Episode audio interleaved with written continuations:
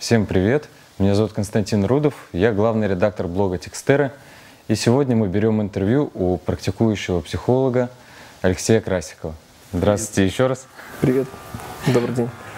Вы интересны нашим зрителям, потому что вы не только продвигаете важную сейчас для всех бизнесменов и людей, которые очень увлечены профессией своей, тему, но еще и вы сумели продвинуться как специалист в интернете за непродолжительное время относительно.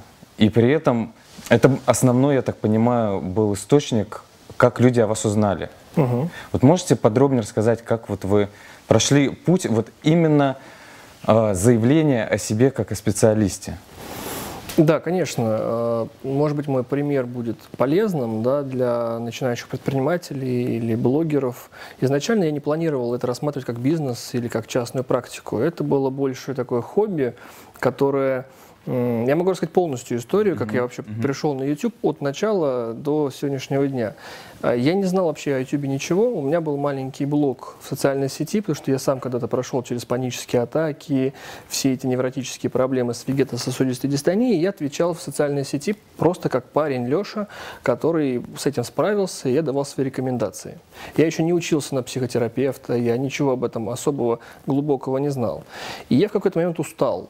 Я устал всем писать одно и то же, и я взял телефон и снял 2 или 3 коротких 15-минутных ролика, где я просто рассказал словами для своих вот подписчиков, там был маленький блог о том, что такое вегетососудистая дистония, как бороться с паническими атаками, что стоит за этими страхами, и улетел отдыхать в Турцию. Я был уверен, что это никому не нужно. Я использовал YouTube как платформу для ссылки на социальную сеть, потом, куда я прикреплял. Я не использовал YouTube как основной инструмент. И каково же было мое удивление, когда я прилетел, у меня там 300 неотвеченных вопросов, как вас найти. И оказалось, как я потом понял, что вот этот контент, о котором я стал говорить в YouTube, его не было никогда. То есть люди, которые искали вопросы по вегетососудистой дистонии, по паническим атакам, они не могли найти нигде эту информацию. Но здесь еще есть... вопрос к нашему Министерству здравоохранения, потому что у нас большой такой произошел раскол между психиатрией и психологией, и вот этот огромный пласт, ну, говоря маркетинговым языком, ниша, она оказалась просто пустой. И люди просто там сидели, ждали, когда хоть что-то начнется происходить. И вот так я в этом смысле попал прям... в цель. И люди стали спрашивать, я стал снимать больше роликов, больше, и через 2-3 года это выросло в огромную очередь, которая не заканчивается до сих пор. Это был случайный полезный контент, который просто стал, говоря языком блогеров, зашел так, что он до сих пор не вышел. То есть получается, что как бы вовремя вы оказались с этой информацией, да, у людей. Да. Но вот какова роль еще ваших профессиональных навыков в этом? Потому что насколько... Я слышал, что у вас образование маркетолога. Одно из. Вот. Вот вам как-то помогло это? Честно, нет. Потому что я никогда не рассматривал свою консультационную деятельность как основной работой. Я работал директором по маркетингу в зоокомпании. И рассказ людям в интернете о этих проблемах было мое хобби, я не брал за это деньги. У меня когда-то люди, не помню какие, писали, какую стратегию вы использовали, сколько денег вы тратите на рекламу, какие разбивки по статьям, расходов там, и так далее. Я этого никогда не делал. У меня был первый сайт, который мне подарил мой бывший клиент на каком-то простом бесплатном конструкторе. У меня только сегодня, спустя 8 лет, мы делаем какой-то вменяемый, адекватный сайт, который помогает людям понять, где что вообще оплатить. У меня когда друг пришел мне помогать, он говорит, слушай, у тебя черт ногу сломит. То есть это вопрос про то, что еще надо подумать, как у тебя что купить. То есть это не продуманный... Вот сегодняшние ребята, да, они делают очень продуманно все. Они прям шарашут как под копирку, как что поставить, куда чего отзыв какой написать, где накрутить, где поставить, где... Они очень большие специалисты в плане маркетинга, но им часто не хватает именно личностного такого внутреннего момента. Ты можешь упаковать красиво так все, но люди очень быстро это раскусят. А даже если они увидят красивую обертку, увидят какой-то грамотный лендинг, грамотный сайт, грамотную какую-то пиар-компанию, в мире психотерапии это не работает. Но в лучшем случае ты срубишь какую-то часть денег на первичной волне хайпа такого какого-то или грамотного маркетинга, но потом глубинные истории не получится. Люди разочаруются, скажут, что это такое. И ужас в том, что они могут разочароваться во всей психотерапии. Они скажут, я пришла, мне там сказали, подышите, послушайте медитацию, и мне станет хорошо, не могут разочароваться, обобщить на всю психотерапию. Вот. Профессионализм очень важен. Тут, как и во всем, важен баланс. То есть мы не можем игнорировать современные реалии маркетинга и современные реалии продвижения, и мы не можем игнорировать фундаментальную подготовку.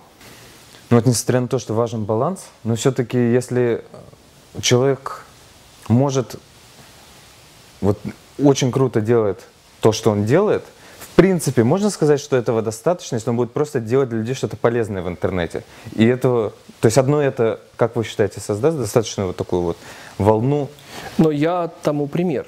У меня был ужасный сайт, не было ни одного лендинга, он был сделан абсолютно неправильно, чтобы купить, оплатить услугу, люди ломали голову. Но при этом у меня было много контента в YouTube. И люди искали, ломали голову, как меня найти.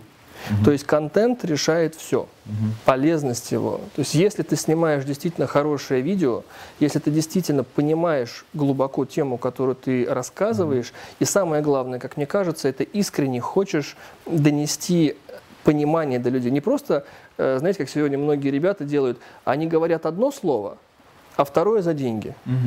А когда ты искренне отдаешься в каждом видео и говоришь, ребят, вот так и так, все равно многие вещи останутся непонятными, к тебе придут, но выкладываться надо до конца. Тогда это будет чувствоваться. Аудитория же очень чувствует вот этот вот на обман, да, когда ты как бы рассказал красиво, но и дальше как бы вот придите. А когда ты просто снимаешь качественный контент от и до, к тебе все равно придут. Они все равно захотят твою консультацию, какие-то вещи уточнить, какие-то вещи прояснить. И они будут испытывать доверие. Вот раз уж мы начали вот погружаться в особенности, специфику начали погружаться конкретно того, что вы делаете, давайте немного для тех, кто вот впервые о вас слышит, вот впервые смотрит на вас, немножко вот самое важное, что вы делаете для людей, самое такое. Основная задача – это популяризация психотерапии и объяснение населению, страдающими так называемой вегетососудистой дистонии, паническими атаками и страхами за собственное здоровье. Я выполняю, знаете, такую функцию корректора ошибок российской медицины, потому что в наших поликлиниках, в областных, в центральных, не объясняют о том, что такое ВСД, не объясняют, как бороться с паническими атаками. В лучшом случае скажут валерьянку, пустырник, феназепам. И мне приходится объяснять популярно людям, что за вегетососудистой дистонией стоит не болезнь, которая не лечится, что это не проблема сосудов, а что это эмоциональное расстройство. То есть это тело реагирует на эмоцию. Ну, например, мы с вами идем там на экзамен. Мы можем потеть, у нас может быть там тахикардия, мы хотим в туалет. Это тоже вегетатика. Но мы не говорим, что это болезнь. Мы говорим, я нервничаю. А вот если у девушки или у юноши проблемы с работой, с личной жизнью, во взаимоотношениях с социумом, и он нервничает, но не осознает этого, его вегетатика реагирует, как ему кажется, не по делу. Он может ехать в транспорте, он может быть на улице, ему может стать некомфортно, вегетативно, он испугается, просто потому что он не знает. И моя задача, если мы говорим о канале «Невроз мегаполиса», то это популяризация, именно объяснить, что, ребята, если у вас дисфункция кишечника, тахикардия, там, нехватка воздуха, головокружение, вам ставят ВСД, не надо искать лекарства от ВСД, надо искать хорошего специалиста, который будет работать в эмоциональной коррекции. Вот если говорить о роли канала, то получается, то мы работаем в случае канала с людьми, которые уже и так считают, что у них есть проблема какая-то, да, и они уже сами ищут. А вот сейчас, допустим, нас могут слушать люди, которые вообще, ну, они понятия не имеют, есть у них какая-то проблема, нет проблемы. И вот в связи с этим тоже такой, может быть, моральный еще вопрос. Нужно ли искать у человека проблему, если он сам не считает пока, что у него есть какая-то проблема? Это хороший вопрос, потому что мы в профессии называем это показания. и мотивированность. Вы абсолютно правы, что мой канал изначально, каждый ролик же индексируется по-своему, по своим тегам. Да? И когда люди ищут в YouTube ВСД, паническую атаку или еще где-то, мотивированно ищут контент. Другое дело, как он с ним обходится. Но это первое. Если вы говорите о том, как канал может быть полезен еще, тут очень важный аспект, что за клиническими проявлениями тревожных расстройств кроется неэффективность мышления, кроется неэффективность во многих сферах. То есть если я вам приведу клиента с яркими жалобами невротическими и приведу клиента без ярких жалоб невротических, удивительно, но вы в сухом остатке увидите примерно одно и то же. Поэтому я работаю не только с острыми жалобами, но основная часть, которая остается за популярностью, скажем так, о которой я говорю, это работа с руководителями, это работа с топ-менеджерами, с дипломатами и политиками, да, и просто людьми, которые хотят не так остро эмоционально реагировать. Может быть, у него нет клинических проявлений, там, дисфункции кишечника или сильного страха, но он выходит из себя на работе. Он очень сильно переживает за решение вопросов по бизнесу. Он очень сильно переживает за решение каких-то других аспектов. И управление эмоциями, не подавление, а управление, это вот та сфера, которая выходит за рамки жалоб. То есть люди не жалуются на клинические проявления, но они хотят управлять своими эмоциями. И я думаю, что за этим будущее. Потому что, когда ты управляешь своими эмоциями, ты не теряешь логику, ты не теряешь бдительность, ты не теряешь размышления, ты не теряешь концентрацию. И в политике, в бизнесе это очень важно, потому что если тебя на переговорах вывели или ты вспылил, ты теряешь самообладание, ты принимаешь неверные решения. И чтобы в жизни добиться хороших результатов и в бизнесе, и в политике, и вообще в целом, ты должен быть таким ровным пацаном в этом смысле, то есть не уходить в крайности эмоциональные. Это вот второй аспект, но он уже без наличия симптомов, но он очень важный. Здесь тоже следует для зрителей пояснить, что одним из симптомов того, что у человека есть потребность в том, чтобы обратиться к психотерапевту или к психологу, в том, что у него есть необходимость постоянно компенсировать какую-то внутреннюю недостаточность, ощущение какое-то вот, что ему чего-то надо, чего-то не хватает или что-то должен сделать. И часто это вот проявляется в том, что человек, ну, постоянно должен или в гаджете быть, да, или там есть, все время, как только появляется свободная минутка, сразу есть, или кто-то, у него возникает необходимость как-то вот, сбросить агрессию, допустим, на кого-то. То есть человек думает, что это просто естественный ход в течение его жизни. И не видит, может не видеть, что это на самом деле компенсация чего-то другого. Да, я думаю, что за этим часто стоит неспособность людей находиться наедине с самим собой. Потому что очень много людей не умеют вести внутренний диалог и находиться одному, вне информационного поля, вне контакта в социальных сетях, вне контакта с кем-то. Они не умеют находиться в гармонии с самим собой, внутри себя. И им постоянно нужно, и у них очень сильная тревога по этому поводу. И эта тревога, они пытаются, мы называем это сублимацией, сублимировать куда-то в якобы псевдо какое-то вот социальное движение, то есть такой компульсивный сброс напряжения. Тут же за этим могут стоять некоторые комплексы, что вот в жизни, в реальности я чувствую свою ненужность, чувствую свою какую-то зажатость, а вот в социальных сетях я могу себя проявить или там быть героем, любовником, там еще каким-то героем. И они привязываются к этому. То есть, ну, все в корне — это самодостаточность человека. То есть человек, который может быть сам с собой в гармонии, в согласии, он может выключить все гаджеты, улететь там на какой-нибудь остров Антигуа и под пальмой прекрасно себя чувствовать. Потом прилететь и влиться в социум. А есть люди, которые не умеют. Им дико некомфортно даже подумать о том, что они будут одни. И вот за неврозами часто это стоит, потому что люди даже... Я вам больше скажу, это вот прям клинические такие примеры, да, уже у нас, когда девушки или юноши, мужчины продолжают работу или какие-то личные отношения, которые уже на самом деле не очень нравятся, и, мягко говоря, человек недоволен этими отношениями, но он сохраняет это, потому что боится остаться одному. Или еще один клинический пример. Я буду поддакивать всем, я буду всем там, значит, кампука там кланяться, чтобы быть для всех хорошим. То есть вот за это все очень такие популярные проблемы. Ну вот человек, допустим, может найти в себе что-то вот сейчас из услышанного, да? А если человек видит, что кому-то другому, не ему, а кому-то другому, может быть, из его близких нужна какая-то помощь, насколько корректно будет как бы, человеку говорить, ну, тебе нужна помощь, сходи там?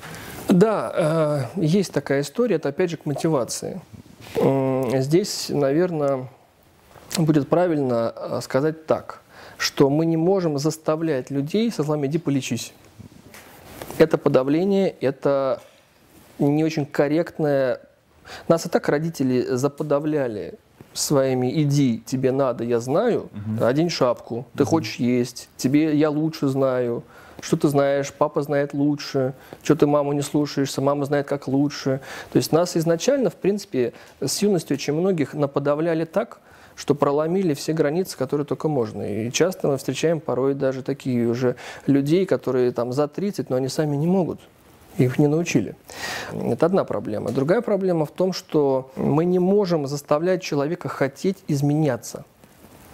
То есть если человек не чувствует в себе внутреннего порыва к изменениям, если человек не критически не относится к тому, что у него что-то идет не так, он говорит: ребят, мне все хорошо. Я просто бухаю с утра до вечера, мне все классно. Я просто в доту играю по 8 часов в сутки. Мне хорошо, чего ко мне пристали? Если такого человека придут ко мне, я даже работать не буду, потому что я говорю: у нас нет заявки.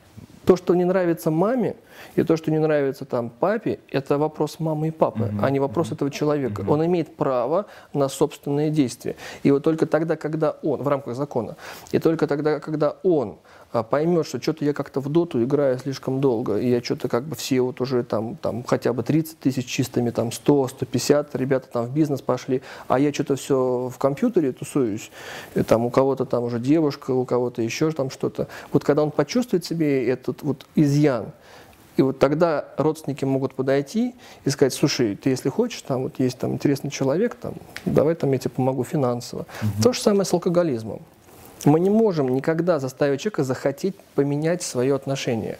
Вот если человек в состоянии уже после отходника приползет к родственникам, скажет: ребят, помогите, я больше не хочу, вот тогда родственники включаются, помогают финансово, морально, и тогда есть хороший шанс. Когда он говорит: мне не надо, отстаньте, это неэффективно. Вот если такая ситуация, что человек в целом не видит у себя вот таких вот прям глобальных симптомов, да, то есть в принципе он говорит: ну в принципе у меня так все нормально. Но вот когда речь заходит о том, чтобы вот отдохнуть, расслабиться, то есть в целом, когда он работает, когда он там общается с семьей, все нормально. А когда речь заходит о том, чтобы ему отдохнуть, он вообще не воспринимает отдых как категорию времяпрепровождения. То есть для него, что значит отдохнуть, там, пойду, прям вот пока не отвалюсь, не упаду, вот буду делать. Вы сейчас говорите о неврастении. Это уже как бы тоже диагноз. Я бы был осторожен тут за словом диагноз. Это выбор. Есть один из видов неврозов в классификации. Это неврастения. Неврастения – это вид и склад невроза и мышления тогда, когда человек слишком хочет добиться определенных результатов. Он не представляет свою жизнь без этих результатов. Он переполнен перфекционизмом. И, как правило, такие люди, как вы правильно заметили, не умеют отдыхать. Они говорят: если я отдыхаю, то я неэффективный.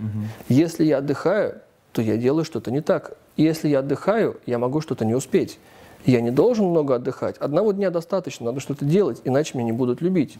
Я должен успеть там, к такому-то там году сделать то-то, то-то, иначе моя жизнь неэффективна. Конечно, за этим стоит подоплека доказательства родителям, окружающим и себе, что я что-то из себя представляю. И поэтому пока мы с этим корнем не поработаем, что ты из себя представляешь и так. И посмотри, к чему ты приводишь вот этому постоянному, вот этой гонке вооружений внутренним. Но в итоге такие люди просто так или иначе теряют концентрацию, теряют силы, вторично себя тревожат по этому поводу, потому что он же хочет успеть, а он уже не может, потому что он же хрю сказать не может. И он еще больше себя начинает загонять. То есть тут замкнутый круг, который рано или поздно приведет либо к госпитализации, либо в кабинет психотерапевта. Чем раньше ты начнешь работать над своим мышлением и над своим неврозом, тем больше ты добьешься. Вот еще такой очень тонкий момент, потому что Вот даже в таких более очевидных областях медицины есть такое явление, как ипохондрия, да, когда люди находят у себя то, чего у них нет, для того, чтобы, ну, компенсировать что-то, чтобы получить внимание, там еще что-то. Я смотрю, вы подготовились. Я просто, в принципе, темой интересуюсь. Вот. В такой сфере, как психология, это еще проще, ну, как бы сымитировать любые у себя проблемы для того, чтобы что-то другое получить. И вот как не залечить себя, ну, то есть как понять, что надо реально, или я просто придумываю себе всякую ерунду, что со мной что-то не так? Вы прям хорошо подготовились, да, потому что вопросы такие непроходящие, они действительно очень важные. То есть если говорить, тут два ответа. Первый о том, что такое ипохондрия, почему, а вдруг сердце, а вдруг легкие, а вдруг рак, а вдруг умру от этого, а вдруг это, а вдруг недообследовали, а вдруг это. И это первая проблема. Вторая проблема – это так называемая вторичная выгода. Зачем человек начинает жаловаться или избегать чего-то благодаря придумке за болезнь? Начну тогда с первого. Когда человек жил обычной жизнью, пил любые лекарства, летал куда угодно, не думал ни о сердце, занимался спортом, и вдруг у него начинаются вот такие ипохондрические состояния, это говорит о том, что у человека поднялась внутренняя тревожность по какому-то вопросу профессионального характера или личного характера. Но эту тревожность он не осознает, она у него внутри. Но она, как и любая энергия, должна куда-то выйти. И она выходит у нас телесно, и тут начинаются как раз у нас физиологические дисфункции, и она пытается куда-то сублимироваться. То есть человек пытается схватить какие-то псевдофакты, например, тахикардии или экстрасистол, и придать им якобы вот и это может быть проблема, это может быть проблема. И люди начинают, человек всю жизнь на жаре тусовался хорошо, а тут у него жара стала фактором угрозы. Или он все время бегал на физкультуре, а тут у него тахикардия стала фактором риска. Да? То есть внутренняя тревожность переходит во внешнюю. И вот эти все вещи, за которые они цепляются, это все ветряные мельницы. Уберем страх за сердце, начнется страх за рак. Уберем страх за рак, начнется страх за там еще что-нибудь. Поэтому работать надо с внутренней проблемой. Но объяснить механику ипохондрии. То есть это просто распрыскивание внутренней тревожности. И она не закончится, пока не закончится внутренняя. То, что вы говорили о вторичной выгоде. Действительно, есть такой феномен, как вторичная выгода или функция симптома. Когда, ну, я пример приведу, чтобы вашим зрителям было понятно, не заумно. Девушка испытывает нехватку внимания от своего мужчины. И она начинает думать о том, что он перестал ее любить, и ее это очень сильно тревожит. И доводит ее тревожность до того, что у нее возникает вегетативное состояние. Она его пугается. То есть я к чему хотел сказать? Потому что вы сказали, придумывают. Они не придумывают. Ну, да, они действительно в это верят. Они убеждены. Вот я был на их месте. Я был убежден на 100, хоть я и спортсмен по одному из образований, тренер, я был убежден, что у меня инфаркт. Я был на 100% убежден, что я сейчас откинусь. Вот это железобетонное убеждение. Я знаю этих людей, я знаю, насколько они убеждены. Так вот, к чему я? К тому, что они не придумывают, они не симулянты. Они действительно убеждены, что у них проблема. Просто они не осознают, что она таким образом... Вот, например, вернемся к этой девушке, да? И у нее возникает вегетативное напряжение, она пугается, звонит своему мужу, говорит: «Коля, я умираю, катастрофа», приезжает Коля, значит, в реанимации, там все вокруг нее пляшут, не умирай, любимая, Коля, не... Да? И у нее возникает в голове очень интересная закономерность, что как только она стала умирать, Коля тут нарисовался, стал более участный. А бросить же нельзя больную девушку. Как можно бросить при смерти девушку? И вот тут она начинает спекулировать, причем чаще всего бессознательно, что она выдает вот такие симптомы не потому, что что-то не так, а потому что Коля стал более внимательным благодаря такому поведению. И это же распространяется на родителей. Часто мы видим, например, к руководителям: «Маргарита Семеновна, я не выполнила, там, не сделала нужный объем работы, потому что я так тяжело больна». Или «я не иду на учебу, или я не иду на работу не потому, что я боюсь совершить ошибку, не потому, что я боюсь, что я не закреплюсь на этой позиции, а потому, что у меня ВСД». То есть они даже часто не осознают, что они под своими вот этими фобическими вегетативными вещами косвенно решают свою проблему, пытаются ее решить. Избегание. Ну и вот и получается, что... Ну это если мы говорим о ВСД, да? Ну в целом о неврозах, да. Да. А если Ну вот я к тому, что как человеку понять, у него действительно есть какой-то повод обращаться к психологу, именно что у него психологическая проблема, или он просто, ну вот так вот, как бы праздно придумывает себе какую-то, что вот, у меня, наверное, проблема, ну сейчас нас послушал, да, ой, да я, наверное, неврастенник, или я там еще что-то. Ну да, я бы здесь, наверное, для ваших зрителей упростил бы задачу. Я бы разбил бы ваших зрителей, которые сейчас смотрят, отвечая на ваш вопрос, их на две категории. Первая категория, которая говорит, да, у меня бывают такие вот вегетативные такие мысли, а вдруг я сойду с ума, а вдруг я потеряю контроль, а вдруг у меня инфаркт. То есть и эти люди сразу знают, что им вот, будет нужна консультация, так или иначе, по месту жительства или там в интернете. А есть люди, которые не испытывают таких потребностей, но готовы работать над своим мышлением, чтобы улучшить качество бизнеса, улучшить качество принятия решений. Но это их выбор, да или нет. То есть мы прежде всего работаем с заявкой. Приходит человек, говорит, у меня вот такая-то проблема. То есть он ее должен осознать. Просто прийти, я не помню за 8 лет моей практики, чтобы ко мне пришел человек, сказал, здравствуйте, у меня все хорошо, но я вот так подумал, может, вам мне что-то найдете. Я не помню такого. Такого не бывает в нашей профессии. Ну, наверное, если это корпоративный какой-то тренинг, когда пришел человек, сказал, здравствуйте, у меня тут шеф оплатил, значит, там, это, консультирование, ну, давайте проведем. Ну, мне не очень нравятся такие истории. Как правило, у меня все люди с горящими глазами, которые жадно впитывают информацию либо по вопросу клиники и симптоматики, либо по вопросу личностного развития и эффективности. Ну, получается, здесь как бы осечки быть не может, что если человек считает, что ему надо, значит, ему действительно надо. Если он чувствует потребность так или иначе, то это надо. Высасывать из пальца – это гиблое дело. Но многие коллеги спекулируют этим, когда человек говорит, да у меня же все хорошо, но у меня нет потребности. Нет, вам надо. То есть бывает такое среди, да? Ну, к сожалению, да, потому что… Когда вот как залечивают, да, как вот даже в обычных больницах терапевты, да, там, ну, имею в виду платных обычных больницах, когда там говорят, да нет, вот у вас то и это. Поэтому грамотный психотерапевт всегда отталкивается от поставленной задачи. То есть мы работаем поставленно, ну, вот как алгоритм такой. Какую задачу мы решаем? Мы решаем такую-то задачу. Задача решена, да. И тогда я у клиента спрашиваю… Как ты считаешь сегодня? Мы задачу эту решили? Да, Алексей, вы знаете, мы эту задачу решили, но я поняла в процессе решения этой задачи, что у меня еще есть вот эта история. Давайте работать над этим. Я говорю, окей. Прошло еще какое-то время. Как вы оцениваете результат? Вы знаете, классно, но я тут подумала, а давайте еще над этим. То есть она сама, сам клиент в процессе работы, то есть они могут прийти с банальным, что такое ВСД, а через 3 месяца уйти совершенно с другими результатами, о которых она даже изначально могла и не думать. А они всплыли. То есть это как вот всплывающие такие вещи. Но когда мне клиентка говорит, тут все хорошо, тут все хорошо, тут все хорошо, тут все хорошо, я говорю, давайте сделаем паузу. Я сам инициатор паузы. Я не могу сказать, ну давайте ходите. Это ужасно. Наблюдая вот трансляции или выступления некоторых тренинговых компаний, у меня возникает ощущение, что как бы фабрика невроза такая.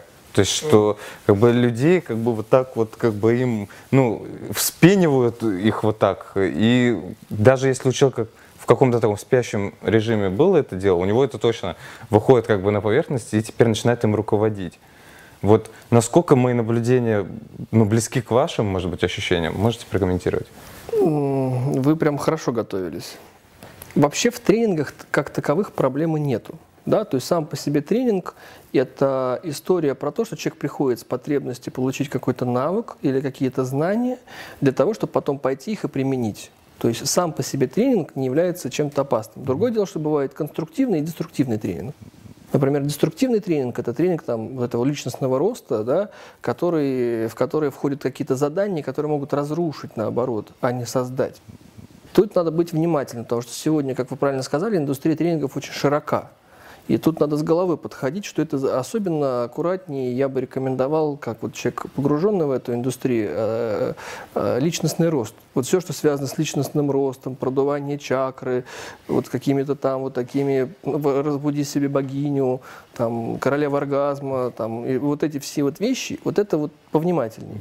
Если мы говорим о вашей аудитории, о бизнес-тренингах, то я думаю, что это вопрос спроса, потому что, видимо, есть большой спрос и, видимо, есть такое большое предложение, количество. Я видел разные бизнес-тренинги, и есть у меня один любимый в России, скажем так, тренер, да, я был неоднократно на его занятиях для себя и для своих друзей, мне нравится.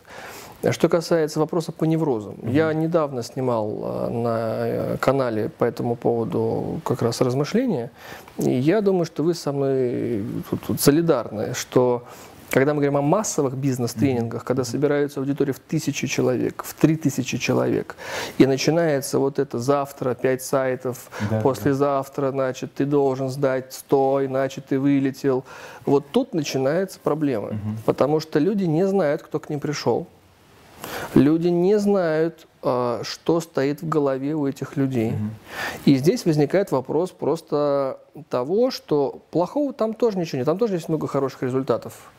Но если взять в целом выжимку, то я знаю по факту, что у меня, я не буду называть сейчас бренды, но за последние 3 года у меня очень много людей приходят с переутомлением и с неврастенией, и с нервными срывами. Потому что они имеют, помните, мы сегодня вот говорили о том, что у него есть внутреннее убеждение, я должен доказать, что я не лошара, и он идет на вот эти тренинги, и у него что-то не получается, или у него идут какие-то проблемы, и он еще больше разочаровывается в себе, и он совсем опускает руки. Или его загонять в такие рамки, 5 сайтов, там столько-то ниш, такие-то деньги, а вот у тех получается. То есть его ставят в такую конкурентную среду выживания, где очень многие получают неврастению. И вот ваш покорный слуга, у меня год назад был такой тренинг, который как раз заключался в том, чтобы этим людям, я даже делал предложение одной известной московской компании, чтобы не просто люди достигали денег, а чтобы они еще здоровье сохраняли. Но они ко мне прислушались, они сами это делают сейчас. Потому что я им сказал, что, ребят, вот это хорошо, но посмотрите, какой ценой. И вот сейчас я заметил, что люди начинают вдаваться не только темой цифр, а еще темой, как сохранить здоровье, что ну не получилось, окей. То есть изменения есть. Но в то, что это может попасть в больную точку и спровоцировать невротические вот проблемы, это 100%, конечно, да. Получается, что человека как бы устраивает перегрузку системы, он, конечно, может выдать более высокие результаты, но одним из результатов этой перегрузки будет то, что он как бы выпадет из игры на продолжительное время. Может быть. Ну, как бы в минимум. Но тут неоднозначно, потому что возьмем 100 человек, которые пришли на тренинг, да, допустим, по бизнесу, или вообще любой человек, который занимается бизнесом, они все пришли с разным бэкграундом, с разными невротическими амбициями. И если у нас молодой человек, у которого внутри доказать папе, маме и себе, что я вообще на что-то способен в этой жизни, и у него начинаются по бизнесу косяки, он их будет отреагировать гораздо эмоциональнее и, скорее всего, выйдет в клинические проявления именно по телу. Парень, который пришел в бизнес просто попробовать, ну, пошло, не пошло, он к этому отнесется более лояльно. Поэтому здесь очень важна профилактика. Поэтому я бы рекомендовал ребятам, которые встают на путь вот предпринимательства, все-таки не забывать о психологической грамотности.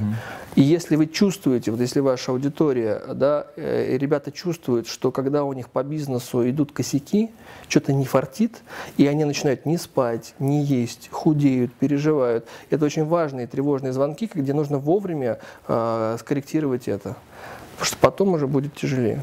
То есть если ты как бы не сильно паришься, и там есть какие-то напряжения, но это сильно тебя не задевает, окей. Но если ты чувствуешь, что тебя потащило, и у тебя 24 часа в сутки, и ты очень эмоционально переживаешь за это, тут надо корректировать, причем пораньше. Вот тоже, ну, продолжая тему глобально, вот какая происходит глобальная сейчас работа вот с сознанием у людей?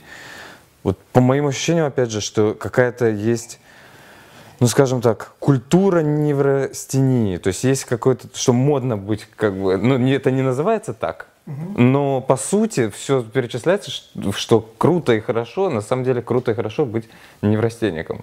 Вот, ну, то есть, и вот на всяких вот этих вот тренингах, то, что я вижу, там говорят, типа, давай, ты можешь, там не 10, а 20, там, ну, и так далее.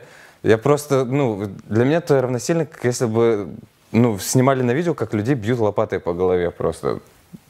То есть получается, что это как продолжение вот этой вот, ну, одна нездоровая личность просто делится тем, что у нее есть. Ну да, здесь есть и плюсы, и минусы. Угу.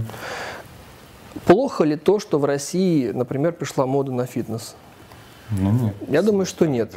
Но здесь тоже есть перебор, потому что мы вот в Петербурге недавно обсуждали, что с моды на фитнес пришла и мода на расстройство пищевого поведения. Плохо ли то, что в России пришла мода становиться индивидуальным предпринимателем, работать не на дядю, а работать, пускай свою сотку, да, там 100 тысяч, но сам? Нет, неплохо. Но вместе с этим пришли и другие проблемы. С переутомлением, с эмоциями, с неврозами и так далее. То есть у любого эволюционного скачка и у любого этапа роста есть свои как плюсы, так и минусы. И наша задача подстраиваться и уметь корректировать это и балансировать. То есть я не вижу ничего плохого в развитии фитнес-индустрии, я не вижу ничего плохого в развитии косметической индустрии и в индустрии индивидуальных предпринимателей. В конце концов, это политика государства, что мы должны развивать частные предпринимательские компании. Но создавать инфраструктуру, где эти люди будут балансироваться, тоже нужно.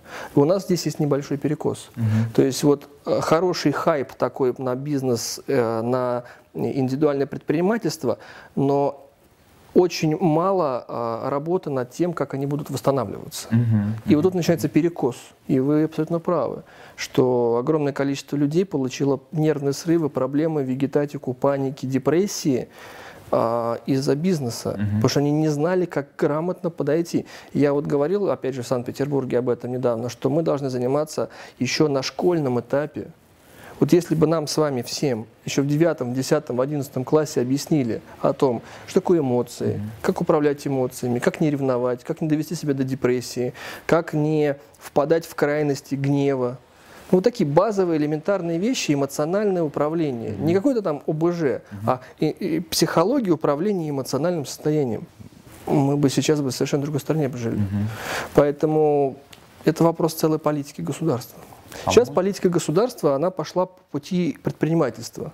Но эта политика выживает сильнейшей. То есть 1 миллиард людей пошло в индивидуальные предприниматели, полмиллиарда заболеют неврозом. А кто их будет лечить? А я вам могу сказать, что психотерапия в нашей стране развивается в разы медленнее, чем индивидуальное предпринимательство. Начинается перекос. Перекос рождает свободные ниши. Вы знаете, что у нас рынок бабок-колдунов со святой мочой примерно 2-3 миллиарда. А рынок психотерапии примерно такой же. Это отвечает на все вопросы. Пустая история. Можно сказать, что вот если какой-то человек решил, что да, я могу быть бизнес-тренером, например, можно ли сказать, что в любом случае тебе было бы не лишним сначала сходить к психологу, чтобы психолог тебе сказал, что тебе можно вообще с людьми работать и что-то им говорить? Психолог не может сказать, можно тебе работать с людьми или не может. Вы абсолютно правильно задаете вопрос, потому что в нашей профессии это называется личная терапия. Это первое. То есть, когда ты начинаешь заниматься психологией или психотерапией, тебе важно самого себя хорошо понимать. И свои личные вопросы решить, потому что ты их будешь так или иначе переносить на других людей. Это первое. Второе, я считаю, что тренер, коуч, психотерапевт и психолог – это не профессия, это призвание. Так же, как индивидуальный предприниматель. Вот Олег Юрьевич Тиньков говорил об этом недавно, я с ним абсолютно согласен. Но нельзя вот этих вот 5000-ный зал зарастить индивидуальными предпринимателями. Но из этого 5000-ного зала 5% способных, талантливых ребят. Остальные просто попробуют. Другое дело, что они попробуют, разочаруются, другое дело, что какие-то попробуют и заболеют. Поэтому, когда мы говорим о психотерапии, о тренинге, о коуче, это опять же кому что дано. Вот Сергей Галецкий, основатель «Магнита», вот он как раз об этом и говорил. Ну, кому что дано. Вот кому-то дано играть в футбол. Мы же не можем из тысячи наших школьников, футболистов вырастить Роналдо. Сегодня играет, по-моему, у нас, мы с Роналдо играем. И так вопрос к тому, что дано. Но не всем дано быть тренером. Тренер – это харизма. Я могу произносить фамилии каких-то тренеров? Вот, например, возьмем Радислава Гандапаса. Да, вот харизматичный, яркий лидер. На основе его можно слушать, опираться. Но не все могут. Я знаю кучу людей, которые один в один повторяют его контент. Возьмем меня. Я знаю людей, которые один в один повторяют мой контент. Угу. Это разные вещи. Вы можете взять 100 человек, я вам могу написать текст, и 100 человек в YouTube снимут ролики по вегетатике, паническим атакам, по психологии. Но из этих 100 человек прислушиваться будут к единицам. Угу. Это такая внутренняя химия и внутренние качества личности. Ты либо оттуда, либо не оттуда. А вот еще такой вопрос. Я сталкивался просто в личном порядке с людьми, которые проходили одно время лечение у психотерапевта на предмет невроза. Угу. И они пытаются постоянно диагностировать невроз у окружающих. То есть, и как бы держатся подальше, чтобы не подхватить заново это, как будто бы. То есть, они имеют в виду, что у них есть такая тенденция к этому, скажем так. Mm. И они видят людей, у которых эта тенденция развита, и они стараются избегать таких людей, чтобы не подхватить, как бы, это. Насколько это корректно? Я не согласен с такой историей, потому что, во-первых, подхватить невроз нельзя. Это не ротавирусная инфекция, да, которая передается капелем. Поцеловался с невротиком, заболел паническими атаками. Нет, так не бывает. Это эмоциональное расстройство личности. Угу. Поэтому подхватить эмоциональное расстройство нельзя.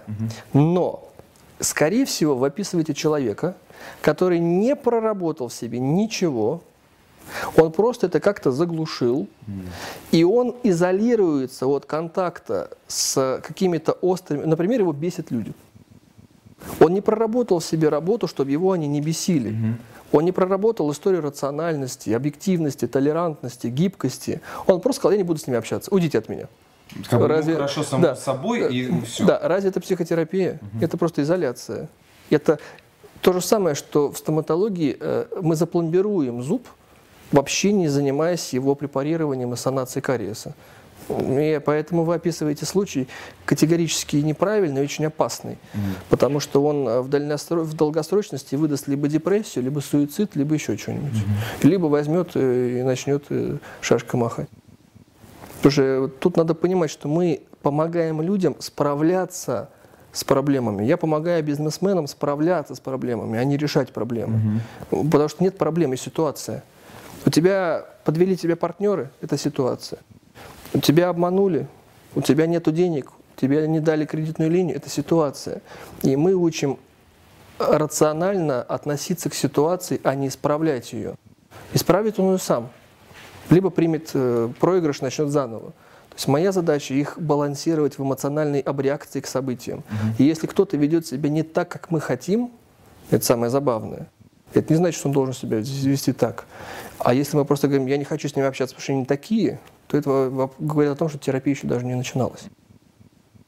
И вот тоже такой момент, что, понятно, что это не ротавирусная инфекция, но все-таки, мне кажется, когда работаешь психологом-консультантом, когда через тебя проходит много людей, мне кажется, это нагрузку создает на тебя самого, вот именно в этом плане. То есть нужно настолько, мне кажется, твердую, прочную платформу иметь, чтобы не только себя выдержать, но и всех, кто запрыгивает на эту же платформу. Да, я понимаю, о чем вы. Есть такой миф о том, что профессиональные психотерапевты пропускают через себя.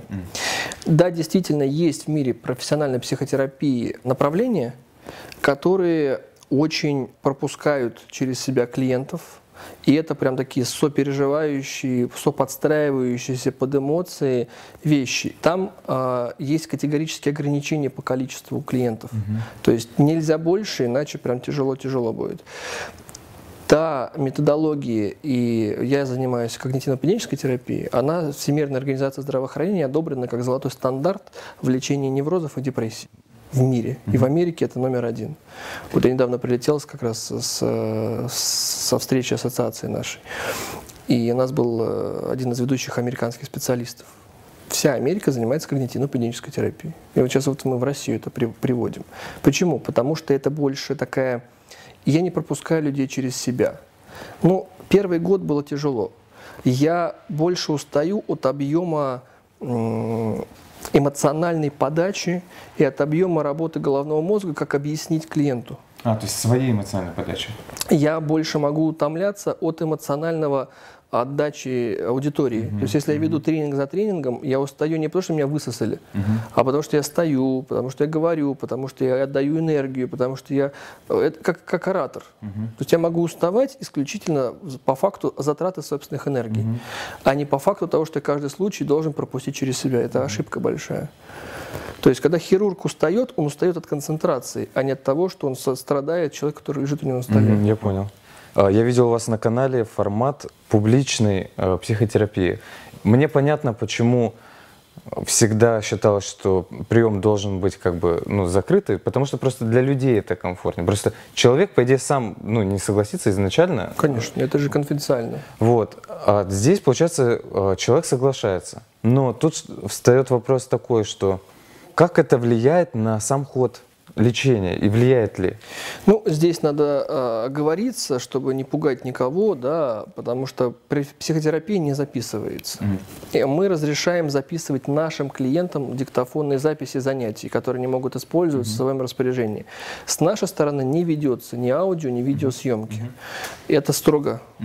Второе, мы не имеем права публиковать, афишировать имена, фамилии, пароли, явки, да, наших клиентов. И даже вот если вы меня спросите, кто у меня был в терапии из известных людей, я не могу об этом говорить.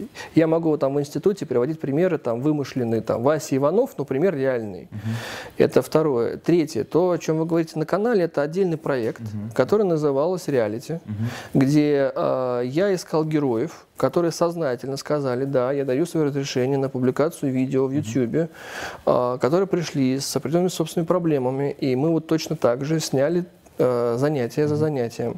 И это было мега полезно. Потому что люди, они писали 1000 благодарностей, потому что наконец-то увидели, что происходит в кабинете психотерапевта. Там же много иллюзий, много предрассудков. И моя задача была как раз, вот я работал для мира психотерапии российской, чтобы показать, как идет диалог. И я вот показал, у нас была героиня Людмила, вот она пришла с одной историей в начале, и вот через 8-9 занятий, как вот весь процесс прошел. Там за ней следило очень много людей, они говорят: и это вот Людмила, это вот прям на меня похоже, у меня так же. Они поняли, даже бесплатно, не ходя на психотерапию, для себя многие вещи. Поэтому это был просто проект, чтобы мы показали, это был такой социальный проект. А по поводу эффективности, первые 2 занятия она стеснялась. И я тоже чувствовал немножечко напряжение, а потом уже мы адаптировались. То есть получается, что для хода лечения это ни плюс, ни минус. Просто, может, вначале сложнее раскрепоститься будет. Я думаю, что все-таки справедливости ради, наверное, я бы не обсуждал какие-то прям супер интимные аспекты, и не было такой задачи. Была задача показать популярно, как проблема на поверхности выглядит, что за ней стоит, как она разбирается. Вот такие общие конструкты. И этого уже стало достаточно, чтобы люди пошли. Вот я опять же прилетел из Петербурга, у нас была встреча ассоциации когнитивно-поведенческой терапии нашей. И вот каналу «Невроз мегаполиса» вручили грамоту, премию за социальный проект, за популяризацию психотерапии, потому что наша задача популяризировать образование людей, что психотерапия – это важно. Не только когда у тебя совсем уже тяжело, а что это, вот если ты чувствуешь перекос эмоциональный, занимайся. Тем более сегодняшнее развитие скайп-индустрии позволяет. Поэтому я много делаю именно для индустрии, а не только для своего кармана. Я вам больше скажу, вот вас смотрят предприниматели. Я бы хотел им порекомендовать, что вот если ребята будут делать какой-то бизнес или какие-то вещи в интернете, я бы им категорически не рекомендовал делать бизнес сразу с прицелом на деньги. Делайте просто полезные вещи. Снимаете YouTube-канал контент, делайте полезный контент до остатка. Делаете бизнес, задумывайтесь о социальной пользе бизнеса. И вот тогда деньги будут следствием. То есть я, когда начинал этим заниматься каналом, я вообще не думал про деньги. Это стало естественным следствием той работы, которая была выполнена. То есть люди сами потом пришли, выстроились в очередь, и это естественным образом монетизировалось. Я даже воронки, я не знаю, как эта воронка выглядит. Я слышал про это, но я даже, мне вот друг мой, он там разбирается в этом, что-то про воронки, лиды какие-то, конверсии. Я говорю: что это такое вообще? Я говорю: моя задача помогать людям. Он говорит, ты неправильно ничего не понимаешь. Надо идти ногу со временем. Да, наверное, надо, но у меня есть такая позиция. Я вот, может быть, ваших зрителей разочарую. я не снимаю видеоотзывы. Я редко очень публикую какие-то анонимные письменные отзывы. А у нас, посмотри, сейчас все лендинги как делают. Отзыв на отзыве. Ну, когда ты хороший специалист, мне стыдно. Прийти к своим клиентам и сказать, снимите обо мне отзыв. Ну как это? Мне кажется, это лажа. Ну да, понятно. Хотелось бы больше получить представление вот именно о вашем профессиональном подходе, узнать, кого из этого направления научного, скажем так, вот вы считаете реально вот крутым чуваком, который понял вот что-то вот реально важное, что практически применимо. Потому что это тоже такая сфера, которой сложно отследить результативность своей работы, мне кажется. Потому что можно увидеть результативность на короткой дистанции, да, и подумать, что все, как бы работа закончена. А потом, спустя какое-то время, вдруг бац, что-то, и у тебя уже нет рядом. Вот. И вот интересно поэтому, кого из известных, вплоть до, там, не знаю, Фрейда там, или Фройда, там какого-нибудь Райха, там, ну вот кого-нибудь из таких, кого вы считаете вот годными? Ну, вы перечислили отличных специалистов и основателей. Профессор Фрейд, он задал вообще импульс всей этой истории. Каждый из вот великих наших предшественников внес свою лепту. Перлс внес большую лепту в развитие гештальта, Райх в телесно-ориентированную терапию, Фрейд в психоанализ и динамику, Бехтерев, Месищев, Карвасарский в российское направление психотерапии. Я могу перечислять долго фамилии, но дело не в фамилиях, а дело в том, что вот вы упомянули важный момент по поводу «а судьи кто или где результаты, как померить?». Вот вся современность психотерапии заключалась в такой химере. Есть некая болтология, некие диалоги, некие результаты, но померить их было никогда невозможно. То есть, да, вроде лучше, а в чем мерить? Непонятно. Вроде лучше, вроде хуже. Например, человек ходит 2 года на психоанализ. И он говорит, я через 2 года там, купил там то-то, сделал то-то, сделал то-то. Я ему говорю, а ты можешь доказать, что то, что ты сделал, это связано непосредственно с теми инсайтами, которые произошли? Он говорит, нет, я надеюсь, что это связано. И вот здесь когнитивно-поведенческая терапия и ассоциации когнитивно-поведенческой терапии, мы вот настаиваем на том, что почему Всемирная организация здравоохранения вот, одобрила. Сделали очень простой, научно обоснованное исследование. Взяли энное количество людей, которые проходили когнитивно-поведенческую терапию, померили их шкалами, уровень тревожности, уровень депрессивности, уровень невротизации, ну, там много нюансов. Взяли группу плацебо, которая ничего не проходила, и посмотрели через 4-6 месяцев результаты. И померили результат, опять же, в шкалах. Померили, в смысле, на основании того, что сами люди как оценивают? Да, на основании своих собственных ощущений. Например, самый простой момент эффективности. Пришел к вам человек с панической атакой, с агорафобией и с вегетососудистой дистонией. Я говорю, что вы знаете о вегетососудистой дистонии? Ничего. А что это такое? Это болезнь. Что вы знаете о панических атаках? Ничего. У вас бывают панические атаки? Да, каждый день я умираю. Что вы знаете о агорафобии? Я не выхожу из дома. Прошло 2 месяца. Как вы себя чувствуете? Что такое вегетососудистая дистония? Это обычная вегетатика, это не страшно, паник у меня больше нет, потому что я их не боюсь и научилась делать упражнения. Как вы передвигаетесь? Я передвигаюсь полностью по своему городу, нет мест, которых я избегаю. Все. То есть вот даже такой этап можно померить. И это результаты когнитивно-поведенческой терапии. А вот психоанализ, при всем уважении, там нет таких шкал. Как вы себя чувствуете? Ну, вроде хорошо, а вроде не очень. А что будет завтра, не знаю. Хотелось бы больше вот о том, вот как вы отслеживаете результаты своей терапии, и, может быть, вы могли бы как-то порекомендовать своим коллегам, может быть, ваши коллеги посмотрят это видео, как им проверять свою эффективность? Вы прям профессиональные вопросы задаете. Хотя вы же не психотерапевт, да? Просто вы хорошо готовите. Интервьюер. Это тоже почти. Но вы не просто интервьюер, вы интервьюер интересующийся. Ну да. Потому что я много давал интервью, и в основном вопросы популярно проходящие. Вы задаете такие точечные вопросы, прям в специальности. Что вам интересно было тоже. Спасибо. По поводу эффективности. Первое, надо коллегам не забывать о том, что мы работаем по заказу и по... Психотерапевт должен четко понимать, какую задачу он решает. Ну, я возьму классический пример, чтобы вот наши коллеги и ваши зрители понимали. Пришла девушка или юноша с паническими атаками, с вегетососудистой дистонией. Уровень ее понимания на нуле. Первое, что мы работаем, это образовать ее по поводу, что такое неврозы, как это происходит, и дать ей конкретные упражнения для панических атак, для агорафобии, для навязчивых мыслей, для ритуалов, для избегания. Как только мы добились результата, что у нее нет панических атак, она стала передвигаться по городу, она справляется со своими эмоциональными состояниями, это результат, который можно конкретно померить. Где ты не была, где теперь ходишь. Например, я вам могу показать, там, недавно мне утром пришла смс. Я теперь хожу на свидание спокойно. А раньше у меня эта девочка пришла вот такая вот зажатая, она на свидание, она в парк Горького не могла зайти, убегала. Угу. Сегодня у нее по 10 свиданий в день. Она говорит, я вообще кайфую. Разошлась сразу. Понесло, да. Так оно обычно и бывает. Декомпенсация прорвалась, и сейчас я буду ее тормозить, я чувствую это. Поэтому есть в чем мерить. Не было, стало. Не ходила, пошла. Были, нету.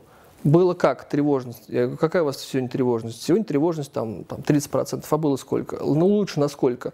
Лучше примерно на 60%. То есть уже можно померить. То есть мы должны постоянно понимать, какую задачу мы решаем. Если человек говорит, я боюсь летать в самолете.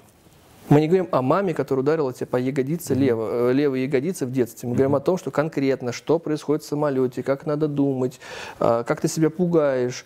И полетела. Я говорю, берешь билет Москва-Питер, Питер-Москва, летишь в выходные. Нет, я не плачу. Я говорю, берешь и летишь. И пишешь мне, работаешь по такой-то схеме. То есть четкая постановка целей, алгоритм решения. Отчет. Постановка целей, алгоритм решения, отчет. Только так. А потом долгосрочная перспектива как-то отслеживается? В идеале надо. Но у меня столько людей, что они сами отслеживаются. Те, кто чувствует, что у них всплыло что-то. Вот, например, мне позвонил вчера молодой человек, который не был у меня год. Он говорит, можно я приду в пятницу? Я говорю, что случилось что-то? Он говорит, да нет, все хорошо, просто хотел посоветоваться. Ну, там какая-то у него с девочкой какой-то пошел там момент, и он решил прийти. То есть бывает и так, что у людей случилось что-то серьезное. Была клиентка, которая была очень привязана к бабушке. И она пришла ко мне не с жалобами на какие-то проблемы. Она говорит, я так привязана к бабушке, я понимаю, что бабушке 86. И что ничто не вечно под луной. Она говорит, я знаю, что мне будет безумно жестко. И мы с ней работали примерно 2 месяца. И в процессе терапии бабушки не стало. И это был прекрасный опыт в этом смысле. И она, конечно, переживала и плакала, но она потом на одном из занятий сказала, ты знаешь, если бы я не пришла, не знаю, что бы со мной было. Мы не можем стереть эмоции в ноль, но мы можем дать ту амортизацию, которая не разрушит. То же самое, что ты не можешь пофигистически относиться к смерти близких, к потере денег, к потере животных, к потере там еще чего-то, но мы можем относиться к этому объективней, менее повреждающе. Поэтому по поводу вот результатов. Четкая постановка цели, четкие измерения, дальше. А большинство коллег, они просто вот разговаривают, размывая конкретику результата. Люди, когда находят у себя какие-то такие проявления, они по-разному могут найти способ решения в этой ситуации. И помимо того, чтобы обратиться к специалисту вроде психолога или психоаналитика, они еще могут, например, начать увлекаться, к примеру, религией какой-то, потому что это, как бы, религия тоже предлагает, по сути, решение душевных вопросов, например, страха смерти, все в таком духе. Или, например, занятия йогой, потому что йога тоже претендует на то, чтобы снимать стрессовые состояния. Насколько это, способно зайти дальше снятия симптома? По поводу религии. Профессор Фрейд был в очень сильной оппозиции с религией, потому что это очень четко пересекалось. И церковь считала, что психоанализ забирает у церкви определенные вещи. Сейчас не будем об этом говорить, потому что у нас есть чувство верующих, и статья по этому вопросу, да, и каждый, наверное, сам решает. Кто-то получает моральное освобождение и успокоение в храме, кто-то в кабинете психолога. Тут каждый сам должен решить для себя. То, что определенным образом религия и психотерапия пересекаются в определенных метафизических и в определенных вопросах по отношению к смерти, принятии, смирении, объективности. Это, конечно, так. Много очень схожего. То, что люди уходят в религию после какого-то горя или какому-то этапу жизни, это их выбор. Кто-то идет к психотерапевту, тренеру, решает вопрос, кто-то идет в храм. Есть люди, которые даже решают уйти в монастырь и принять обет, да, и тогда это тоже их право. Тут каждый решает сам. Что касается ухода в медитацию. Сегодня очень большую популярность набирает йога и mindfulness, да, это такие расслабляющие техники из йоги, но лично мое мнение таково, что все телесно-ориентированные практики, все духовные практики, медитативные – это фактор и компонент. Он не одна медитация, вот если вы возьмете Далай-ламу XIV, не медитация решает вопрос. Медитация способствует фактору размышления потом. То есть, когда ты успокаиваешь ум, и ты просто являешься в балансированном состоянии после медитации, ты можешь сесть и начать размышлять над проблемой более конструктивно, используя те методологии, которые мы даем на наших занятиях. А не то, что ты сел в позу лотоса и тебя отпустило. Даже тебя отпустило в позе лотоса, то завтра... Вот мы за кадром говорили о примере. Да? Например, мужчина не может принять решение со своей там, женщиной. Он, с одной стороны, хочет расстаться, потому что понимает, что это не то, а с другой стороны, он расстаться не хочет, потому что боится быть плохим, виноватым и так далее. У него сильное напряжение. Он пошел помедитировал, ему стало легче, но решение не принято. А вот если он пошел помедитировал, ему стало легче, он сел и сказал, а давай подумаем объективно, а вот если так, а давай с ней поговорим, а давай это, а давай то, а правда ли, а может я больше преувеличиваю, а давай это. И начал размышлять и принял решение, вот тогда это результативно. То есть я бы не рекомендовал делать ставку на йогу и медитацию как на таблетку от невроза. Таблетка от невроза – это твой интеллект. Таблетка от невроза – это твои размышления, это твои действия. А медитация – лишь фактор. Как и спортзал. Мы же не можем сказать, что… Мы можем сказать, что после спортзала многим становится легче вечером. Но мы не можем сказать, что это лечит невроз. Это фактор. Ну вот тут сейчас вспоминается то, что на Востоке вот есть такое разделение на джняна-йогу и бхакти-йогу, ну, то есть как бы путь сердца, и путь головы, путь интеллекта. Ха и тха. Да. И получается, что в одном случае можно, ну, как бы оставить проблему и как бы жить, как бы забыв о ней, и просто позволять себе жить свободнее, свободнее, свободнее, не ковыряясь в проблеме. Это вот путь сердца. Ну, условно, я сейчас пытаюсь объяснить. Либо путь интеллекта, когда ты берешь и все свое внимание просто направляешь на вот эту самую проблему, и пока вот ты как бы ее не распакуешь, ты ее не отпустишь. Вот. То есть получается, что, ну, вот, по вашему мнению, не вариант человеку как бы оставить свои заморочки, как вот часто рекомендуют, да, типа оставить свои заморочки и просто жить, просто вот там радоваться жизни, а заморочки сами пройдут, глядишь, так. Это слишком было бы просто. Если бы мы могли оставить свои заморочки, не было бы мировых институтов психотерапии, не было бы мировой индустрии антидепрессантов, транквилизаторов, не было бы госпиталей, ассоциаций. Ну, давайте просто логически подумаем. Но если бы был вопрос, который можно было решить, забей или подумай, но если бы это было так, ну, вряд ли была бы такая огромная индустрия.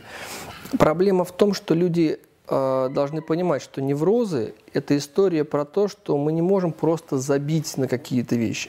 Есть, вот у нас же у всех есть проблемы, у всех есть переживания, но не у всех есть неврозы.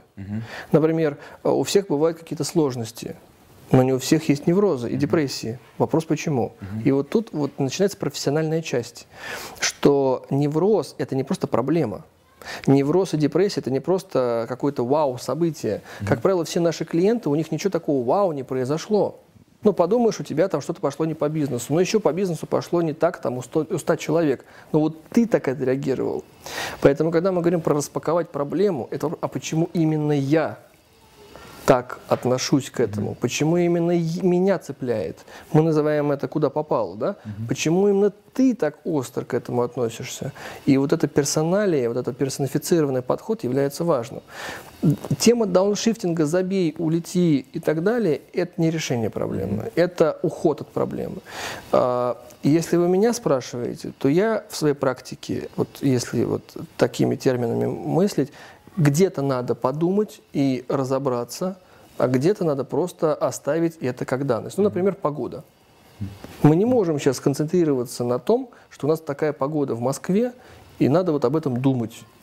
Мы говорим, давай ее примем и просто подумаем, как провести время в наличии этой погоды.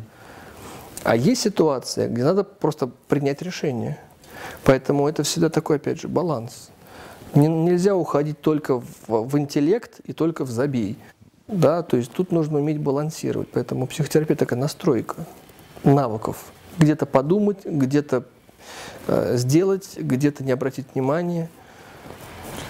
Вот еще такой вопрос. Я встречал такую рекомендацию у других специалистов, что вот если у человека есть ощущение вот этой тревожности внутренней, которая постоянно вынуждает его как-то эту тревожность компенсировать. Сбрасывать. Да, то есть иногда дают рекомендацию как бы прекратить все методы, ну вот, сбрасывания, прекратить все, увидеть сначала, как ты компенсируешь, как ты сбрасываешь, и просто перестать это делать, и как бы остаться, ну, наедине только вот с самим чувством, которое пытается во что-то сброситься. И тогда как бы произойдет рассмотрение, ну как бы распаковка, ну как бы ты как бы сидишь и принимаешь удар вот этого поезда, который на тебя. Ну, здесь надо более детализировать, что вы имеете в виду, потому что под таким примером могут быть разные расстройства. Где-то да, а где-то нет. Ну, например, если мы возьмем обсессивно-компульсивное расстройство, например, с ритуалом мытья рук. Вот у меня была клиентка, которая сожгла себе руки в хлам, потому что она мыла несколько десятков раз в день руки с химическими средствами, потому что у нее было убеждение, что у нее руки грязные, если она там потрогает что-то. Да и в детстве сказали? Ну, там дело не столько в детстве, сколько вообще в целом, да, вот есть такая проблема, она называется обсессивно-компульсивное расстройство.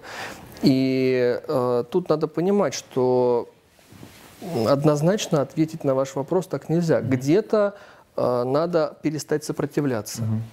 Есть такие виды неврозов, где надо просто расслабиться, потому что есть очень важный закон физики в разделе механика, и он же у нас в психике применяется. Чем сильнее мы сопротивляемся чему-то, тем сильнее сила действия, третий закон Ньютона, рождает силу противодействия.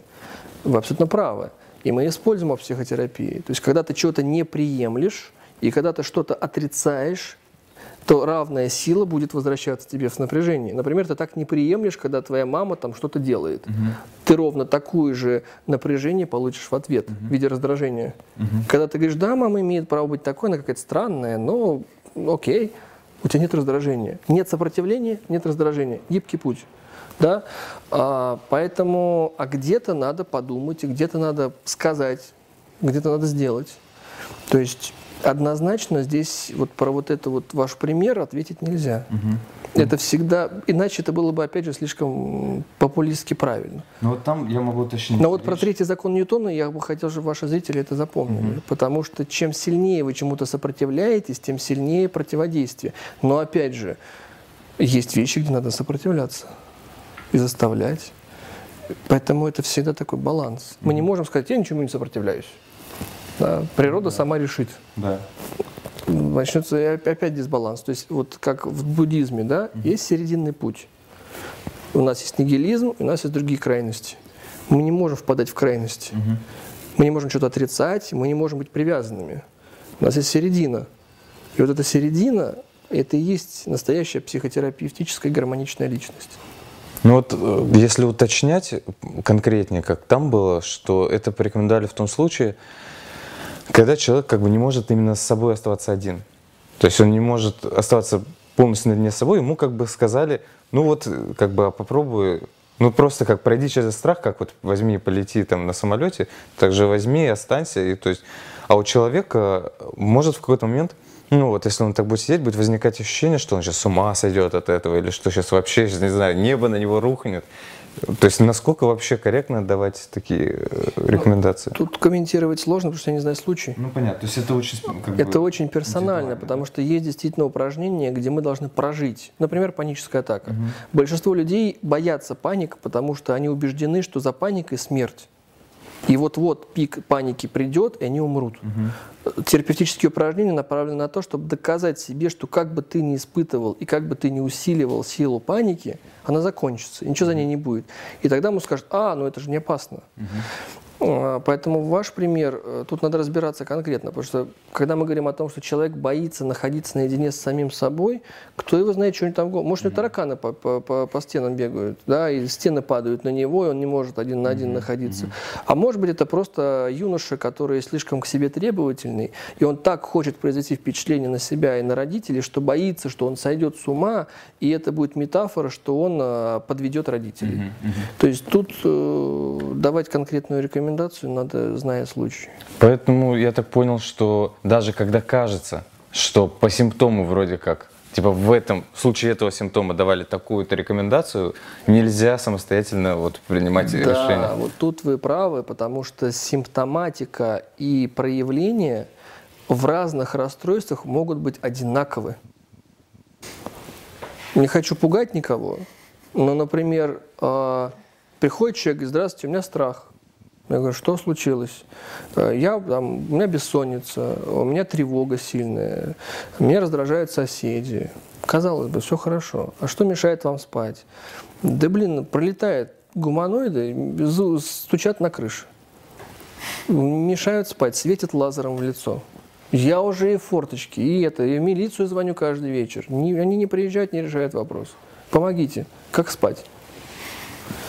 И казалось бы, то есть я к чему сейчас утрирую, да, но вы хорошо задаете вопрос, что очень важно коллегам понимать, что за вот какими-то популярными жалобами, у нас же люди любят в интернете еще почитать, попритягивать на себя всякую вот эту штуку, надо прояснять, стараться детально все. То есть не делать такие мазки такие прям вот. И вот у меня уже напоследок такой вопрос, который очень общего характера, и он такой околофилософский. Ну вот что можно считать психическим здоровьем? То есть вот, например, если бессонница, ну, скажем, да, она может, например, от обилия энергии, можно сказать, что ой, да я вообще не устал, и там наоборот, все, мне так настолько хорошо, что аж... А можно сказать, что ты просто не можешь расслабиться, да, и у тебя вот такой ком, и ты поэтому не можешь заснуть там, и так далее. То есть вот что является критерием психологического здоровья? Угу. Ну, я начну с бессонницы. Вы действительно правильно сказали, что бессонница может быть от ажиотации, да, когда мы слишком хотим, мы возбуждены проектом. Вот опять же мы говорили про бизнес, да, когда человек 5 лендингов, ниша, тест, результат, и он, конечно, спать не будет, потому что он завтра придет на какое-нибудь занятие, он скажет: слышь ты, лошара, ну что ж ты тут? И он не будет спать. 2-3 бессонные ночи, плохое питание, падение сахара, падение давления, бац, паника. Опа! Все, приехали. Поэтому это может быть первый вариант бессонницы. Второй вариант бессонницы – это сильная тревожность по какому-то поводу, другая, или грусть, да, там депрессия, переживания, потеря. То есть этиологии бессонниц разные, тут надо опять же разбираться.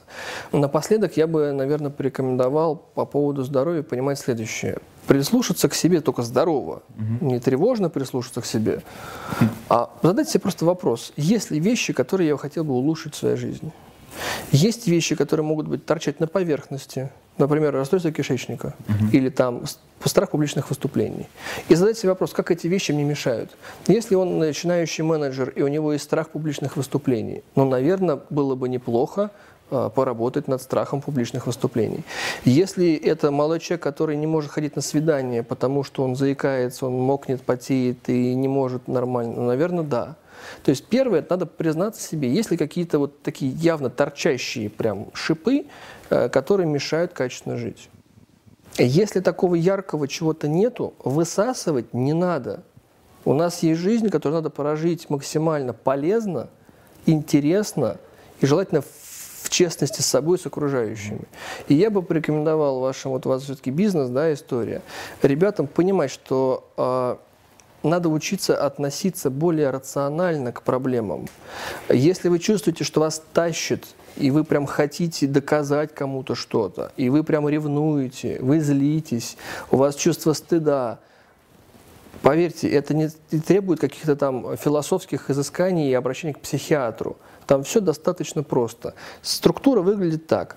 Нет ситуации, которая вызывает проблему, есть отношение к текущей ситуации. И мы должны просто пораскинуть мозгами, а как можно относиться к этому. Например, мальчик не может ходить на свидание, потому что если девочка ему откажет, он от этого будет плохой. Вот такой у него вывод. Мы должны поразмыслить, а действительно ли, а правда ли, а давай попробуем, а ты уверен? Ну и так далее. Поэтому здоровье – это некоторый внутренний баланс, и гармония, как физического, так эмоционального, так и поведенческого аспекта. Тело, эмоции и поведение. Вот три этих компонента надо сбалансировать. И не бояться решать какую-то поставленную задачу, не записывать себя в ряды психов. У нас вот это очень популярно. Как я пойду сдаваться, что ли, пойду? Все, сейчас весь отдел поймет, что это. Да, здравствуйте, у меня есть проблемы с публичным выступлением. Да, здравствуйте, у меня есть проблемы со стыдом. У меня есть там сложность с девушкой. Сексуальные вопросы надо бояться решать. У нас люди в парах боятся разговаривать даже. Она хочет одного, он хочет другого, они сидят молчат. Не бояться обсуждать и не обманывать себя. Наверное, самое последнее. Не надо обманывать себя. Вот это вот про Фрейда пометули, потому что вот, если вы научитесь быть и принимать себя настоящим, не осуждая, вы уже снимете много проблем. Второе. Это проблема, когда вы слишком нормативны. Что такое хорошо, что такое плохо, как правильно, как неправильно, как надо, как не надо. Это тоже определенная проблема. И третье, последнее, над чем надо будет работать и обратить внимание, это история про доказательство себе и окружающим собственной значимости в этом мире. Вот эти три фактора приводят людей к неврозам. И если вы эти три фактора рубанете качественно, вы будете непобедимы в любой сфере. Спасибо большое за это интервью, очень было интересно. Спасибо вам. Спасибо.